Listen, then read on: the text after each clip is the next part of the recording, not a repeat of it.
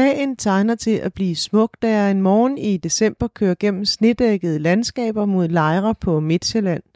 Den sidste del af turen går af Letreborg Allé, der med sine cirka 7 km er en af Nordeuropas længste. På begge sider af alléen strækker høje lindetræer deres nøgne trækroner mod vinterhimlen, hvor en bleg sol forsøger at gøre sig gældende. Lejre Kommune er en landkommune, der ligger ud mod Roskilde Fjord, omfatter 49 landsbyer. Kommunen er kendt for sine istidslandskaber og for Frilandsmuseets Savnlandet Lejre, hvor børn og voksne blandt andet kan opleve, hvordan det var at leve i jernalderen. Men der er også noget andet, der gør Lejre interessant. Stedet er nemlig arnested for et væld grønne initiativer.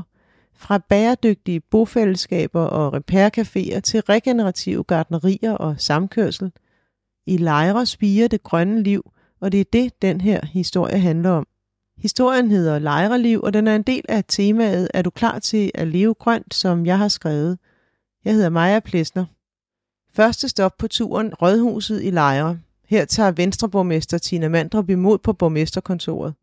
Har også to af kommunens medarbejdere, programleder for klimaindsatsen Gry Asser Bertelsen og chef for kommunens planafdeling Niels Rolf Jacobsen. Tina Mandrup meget apropos lige kommet hjem fra klimatopmødet COP28 i Dubai – så har hun samme morgen udtalt sig til radioavisen i en historie, der handlede om, at lejere har fået afslag på at opsætte en solcellepark i et sted, der ellers ville egne sig godt til formålet i følgeborgmesteren. Men området ligger i den såkaldte trafikkorridor, der er reserveret til eventuelle fremtidige trafikale anlægsprojekter, altså for eksempel nye motorveje eller togbaner. Borgmesteren ærger sig over afslaget, for der er brug for solcelleparker, hvis kommunen skal indfri sine CO2-mål. Der er ikke nogen aktuelle byggeplaner på området. Men nu er det noget lidt andet, vi skal tale om, og Tina Mandrup lægger ud med at fortælle, at den grønne omstilling i Lejre egentlig blev skudt i gang af en af hendes forgængere, SF-borgmesteren Mette Torborg. Det var i første halvdel af 2010'erne og var især båret af et ønske om at fremme økologi i kommunen. Siden er det gået slag i slag, som Tina Mandrup siger. I dag dyrkes 19 procent af jorden økologisk, hvilket er en af de højeste andele i landet. I den lokale dagligbrugs i Lejre Stationsby tegner økologien sig for en tredjedel af salget. Det er tre gange så meget som i resten af landets dagligbruser i gennemsnit. I dag er fokus mere bredt på klima og bæredygtighed, fortæller Tina Mandrup. Hun overtog borgmesterkæden i 2021, et år efter at kommunen fik en ambitiøs klimaplan med en målsætning om at være CO2-neutral og klimarobust senest i 2050. Det er et mål, som de fleste af landets kommuner i dag har tilsluttet sig, men Lejre var blandt de første. Tina Mandrup er godt tilfreds. Jeg synes, vi har nogle gode planer, der er lavet forud, siger hun. Nu er det så mig, der sidder i stolen på et tidspunkt, hvor der er allermest pres på, for at der kommer handling bag. Jeg ser det som min opgave at få sparket nogle døre ind, så vi også kan få hul igennem til noget lovgivning. Tina Mandrup henviser konkret til historien i morgens radioavis, hvor det netop er lovgivning, der står i vejen for et grønt initiativ. Men hun er især optaget af, at alle bidrag til den grønne omstilling tæller. Det vil hun gerne sætte lys på. Hvad enten man skifter fra gasfyr til varmepumpe, fra benzinbil til elbil eller spiser mindre kød. Så siger hun, nogle gange skal vi politisk gå forrest og trække, men vi skal hele tiden kigge os tilbage og se, om vi nu har så mange med som muligt, for det er det, der i sidste ende batter allermest. Ambitionen om at få alle med er også en del af kommunens klimaplan, der af samme grund bærer undertitlen Vores sted, vores klima. Chef for kommunens planafdeling, Niels Rolf Jacobsen, forklarer, at en af pointerne i den måde, kommunen har arbejdet med den grønne omstilling og med landsbyudvikling i det hele taget, er, at de har været lydhøre, når nogen har villet noget, som han siger. Han tilføjer, at det selvfølgelig skal passe ind i strategien og det, som kommunalbestyrelsen gerne vil. Men der, hvor energien og initiativet er, har de som administration støttet op. Han fortæller, at blandt de borgerdrevne initiativer, som kommunen har støttet, er et projekt, der skal forsøge at finde alternativer til opvarmning med gas og andre fossile brændstoffer. Et andet har handlet om at skifte biler ud med grønnere transportformer, fordi transport er en af de helt tunge poster i kommunens CO2-regnskab. Så har kommunen de seneste tre år afholdt klimauge i september, hvor både borgere, foreninger og virksomheder har mulighed for at søge penge til et klimaarrangement. I 2023 var der over 30 arrangementer, og kun fem af dem stod kommunen selv bag programleder for klimaindsatsen, Gry Asser Bertelsen, kalder det et fint eksempel på, hvordan kommunen får sat lys på den grønne omstilling, på hvordan man kan leve det gode, bæredygtige liv på landet, hvad enten det handler om fællesspisning, klimavenlig mad, transport eller noget helt fjerde. Borgmesteren kigger på uret. Jeg rokker også lidt på stolen, for jeg må se at komme videre. Jeg takker for samtalen og sætter kurs mod landsbyen Sæby for at kaste et blik på en af kommunens fire borgerdrevne repaircaféer. Den åbner et par gange om måneden i en gammel landsbyskole fra 1830. En idyllisk gulkalket bygning med klokketårn, der ligger ud til et gadekær. Her kan folk reparere eller få repareret alt fra elkedler til BH'er, og så kan de samtidig nyde en kop kaffe med naboerne. Desværre er der lukket, da jeg kommer forbi, men et kig på caféens Facebook-side vidner om, at den er en succes. Kun få ting er det ikke lykkedes at reparere, fremgår det. På Facebook har jeg også set, at kommunens borgere til en billig penge kan købe gode brugte varer i butikken Gensalg på Torkilstrup Genbrugsplads. Det er Agro og Lejer Kommunen, der står bag initiativet. Butikken sælger nogle af de ting, der bliver afleveret på genbrugspladsen, som er for gode til at blive smidt ud. Jeg når desværre ikke forbi Gensalg, men fortsætter mod nord i retning mod Gershøj af bugtede veje, forbi parcelhuskvarter og stråtægte bondehuse. Jeg er på vej til endnu et borgerprojekt, nemlig en kommende landhandel og kulturcafé. Gærshøj er en lille by, der ligger langs Roskilde Fjord og rummer både en lystbådehavn, en smuk rødkalket kirke og en kro. Blæsten bider i kinderne, og bølgerne slår mod kysten, da jeg parkerer på havnen. Jeg går op til den gamle købmandsforretning, et lille hvidt hus, som foreningen bag den kommende landhandel har lejet af kommunen i 25 år. Huset har stået tomt en del år. Det trænger virkelig til en kærlig hånd, men den er de frivillige i foreningen klar til at give i løbet af foråret.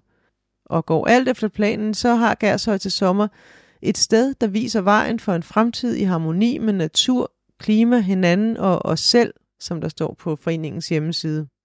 Men mit program skal holdes, så jeg må skynde mig videre til Lillehed Gård, en af Lejers mange små økologiske gårde. Der er tale om en familiegård med grøntsagsproduktion og husdyr, heriblandt bier, høns, ænder, en kat og til næste år også kør. Jakob Hedegaard åbner døren til familiens nybyggede stuehus, mens han trækker i et par gummistøvler og en vindjakke, så fortæller han, at han i virkeligheden er økonom og IT-uddannet. Men øh, han og hustruen, de vil gerne gå et skridt længere for den grønne omstilling, end, end bare de valg, de træffer i supermarkedet. Derfor besluttede de at starte det lille gardneri, der skulle være på en måde, så deres børn kunne være med i det, som Jakob siger. Og han tænkte derfor også, at det ville give god mening, at andre kunne være med. Det er grunden til, at de nu har en ordning, hvor der hen over 10 uger i sæsonen kommer familier ud på gården med deres kasser, og så høster de deres egne ærter og bønner og kål og kartofler. Vi er kommet ud i haven og går forbi en flok skræbbende ænder bag huset og hen til en lille snedækket grøntsagsmark. Årstiden yder den ikke helt retfærdighed, men de knoldede rækker med halvvisne plantestængler og grønkål fortæller en historie om alt det, jorden har givet sensommeren og efteråret. Jakob Hedegaard fortæller, at familierne, der kommer og høster grøntsager, inspirerer hinanden. Nogen måske ikke så vilde med bladcelleri, men så ser de andre tage det og tænker, så må jeg også tage det med hjem og prøve. Og så kommer de tilbage næste gang og er begejstrede. For når man selv har plukket sine grøntsager, har man også et andet forhold til dem, påpeger Jakob Hedegaard. Han prøver at dyrke jorden regenerativt.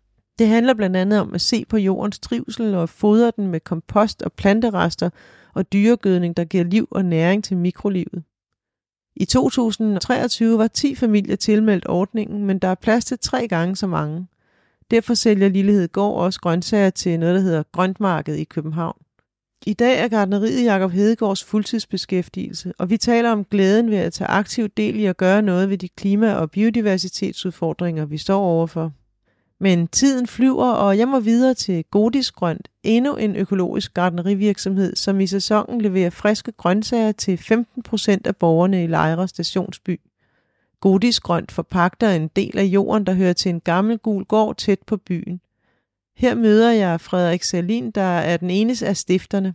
Han fortæller, at Godis Grønt også stræber efter at dyrke jorden på en regenerativ måde, så det efterlader den bedre, end da de overtog den.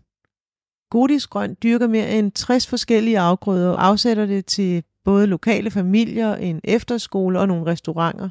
I et stort drivhus afholder virksomheden desuden forskellige events i sommerhalvåret, fra teambuilding til pizzaaftener.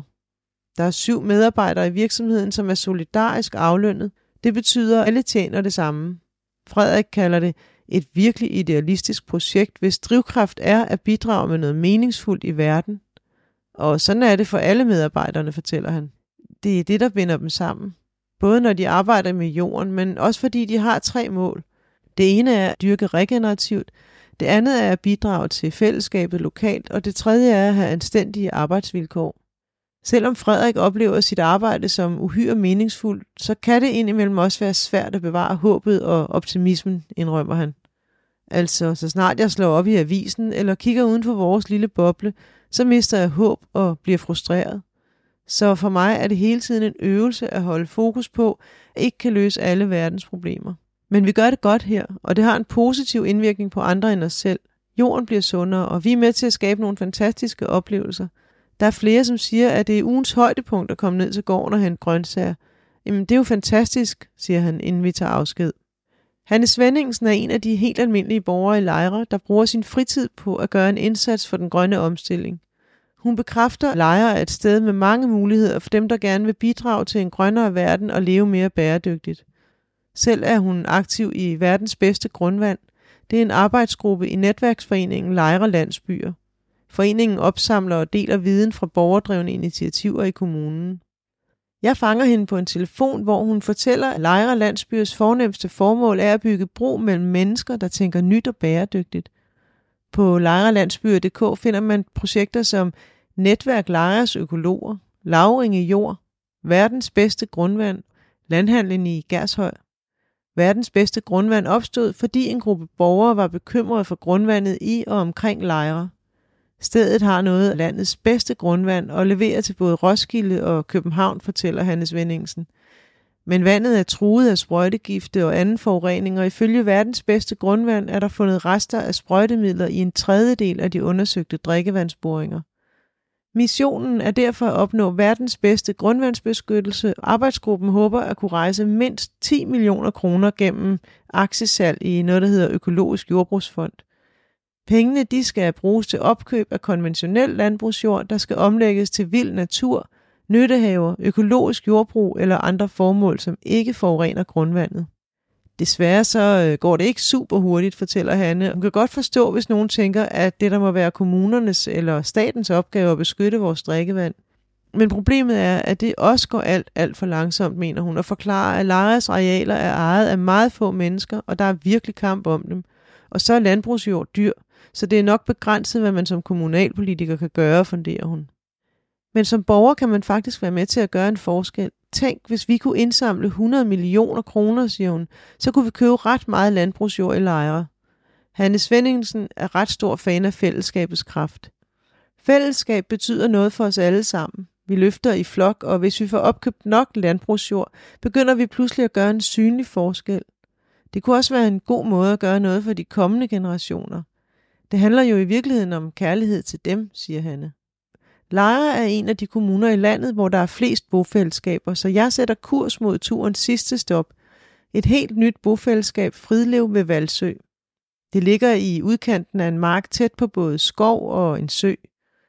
Solen hænger lavt over trætoppene, og mørke skyer er trukket over himlen, da jeg ankommer. Fridlev er stadig en kæmpestor byggeplads med kraner og gravkøer og jordbunker, så jeg parkerer i vejkanten og går i tusmørket ind mellem en klynge farvede træhuse, der ligger ud til det, der ifølge tegningerne med tiden skal blive til et grønt bytår med græs og træer. Kasper Iversen åbner døren til nummer 31 og byder mig indenfor. Det er kun et par uger siden, han og kæresten Lærke Vester Larsen flyttede ind, så der er stadig flyttekasser på gulvet, parret er ved at male alle væggene i forskellige stærke farver. Udover de 42 boliger er hele tre fælleshuse på tilsammen 700 kvadratmeter under opførelse. Her skal der være værksteder, fælleskøkkener, et orangeri og mulighed for fællesspisning fire gange om ugen for dem, der har lyst. Men er også velkommen til bare at gå over og hente noget mad, siger Kasper, for selvom fællesskabet fylder meget i Fridlev, så skal det ikke være en tvang. Lærke fortæller, at Fridlev er det tætteste, hun kommer på det gode grønne liv. Her har hun fundet en god balance i forhold til at leve bæredygtigt, uden at være kompromilløs. Hun forklarer, at hun tidligere har været ekstremt styret af at undgå at gøre det forkerte i forhold til klima. Det kom i takt med, at hun blev mere og mere bevidst om alle de klima- og miljøproblematikker, der er, både gennem sit geografistudie og fordi hun var klimaaktivist. Og så satte jeg flere og flere regler op for mig selv i forhold til, hvordan jeg skulle leve, fortæller Lærke. Både i forhold til mine daglige valg, men også hvad jeg i det hele taget skulle bruge mit liv på. Jeg skulle gøre verden til et bedre sted gennem mit arbejde og mit forbrug. Jeg tænkte så meget over det og beregnede klima- og miljøaftryk på alt, hvad jeg købte. Men der er så mange dilemmaer i det, så man bliver fuldstændig kørt over af at prøve, og det er faktisk en umulig kamp. Det er også en utopi at tro, at man kan komme til at leve perfekt. I Fridlev er det anderledes, oplever Lærke. Her er der nogle strukturer, som gør, at det bæredygtige valg er det naturlige valg. De skal have en elbildeleordning, og stationen ligger også tæt på, så det er nemt at pendle, fortæller hun. Og til fællesspisningen skal maden primært være vegetarisk og økologisk, så man bliver ikke så nemt fanget i regler for sig selv og ting, man ikke må. Det frigiver en masse energi og tid, også fordi det er et socialt bæredygtigt fællesskab, hvor man hjælper hinanden, siger Lærke. Der er nok ingen tvivl om, at beboerne i bofællesskaber som regel deler mange værdier, siden de vælger at bo på den måde. Men forestillingen om, at alle, der bor i et bofællesskab, har et bestemt værdisæt, den deler Kasper ikke. Han oplever, at der, som han siger, er ret mange liberale mennesker i Fridlev. Han tror, det hænger sammen med, at man sagtens kan støtte op om en social bæredygtighed og det med at hjælpe hinanden og samtidig have stor privat frihed – for når alle ikke skal købe deres egen græslåmaskine eller eje to biler, og man bor på mindre plads osv., så er det billigere at leve, og så kan man i princippet arbejde mindre, pointerer han. Man sparer også tid, når man ikke skal klare alting selv.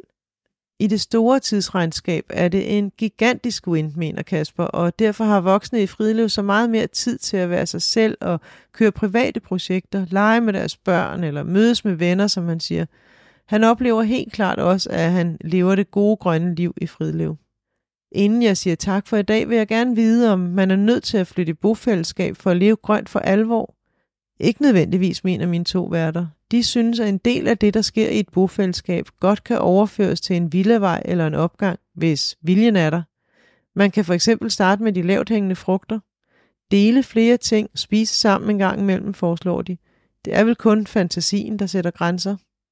Sådan slutter historien Lejreliv, det grønne liv i lejre. Hvis du har fået lyst til at læse eller lytte til de øvrige artikler i temaet, så kan du finde dem i magasinet Natur og Miljø nummer 1 2024 eller på DN's hjemmeside. Og hvis du godt kan lide artiklerne, så må du meget gerne dele dem. Jeg hedder Maja Plesner, Charlotte Tornhøj Dalstrøm, redaktør. Tak fordi du lyttede.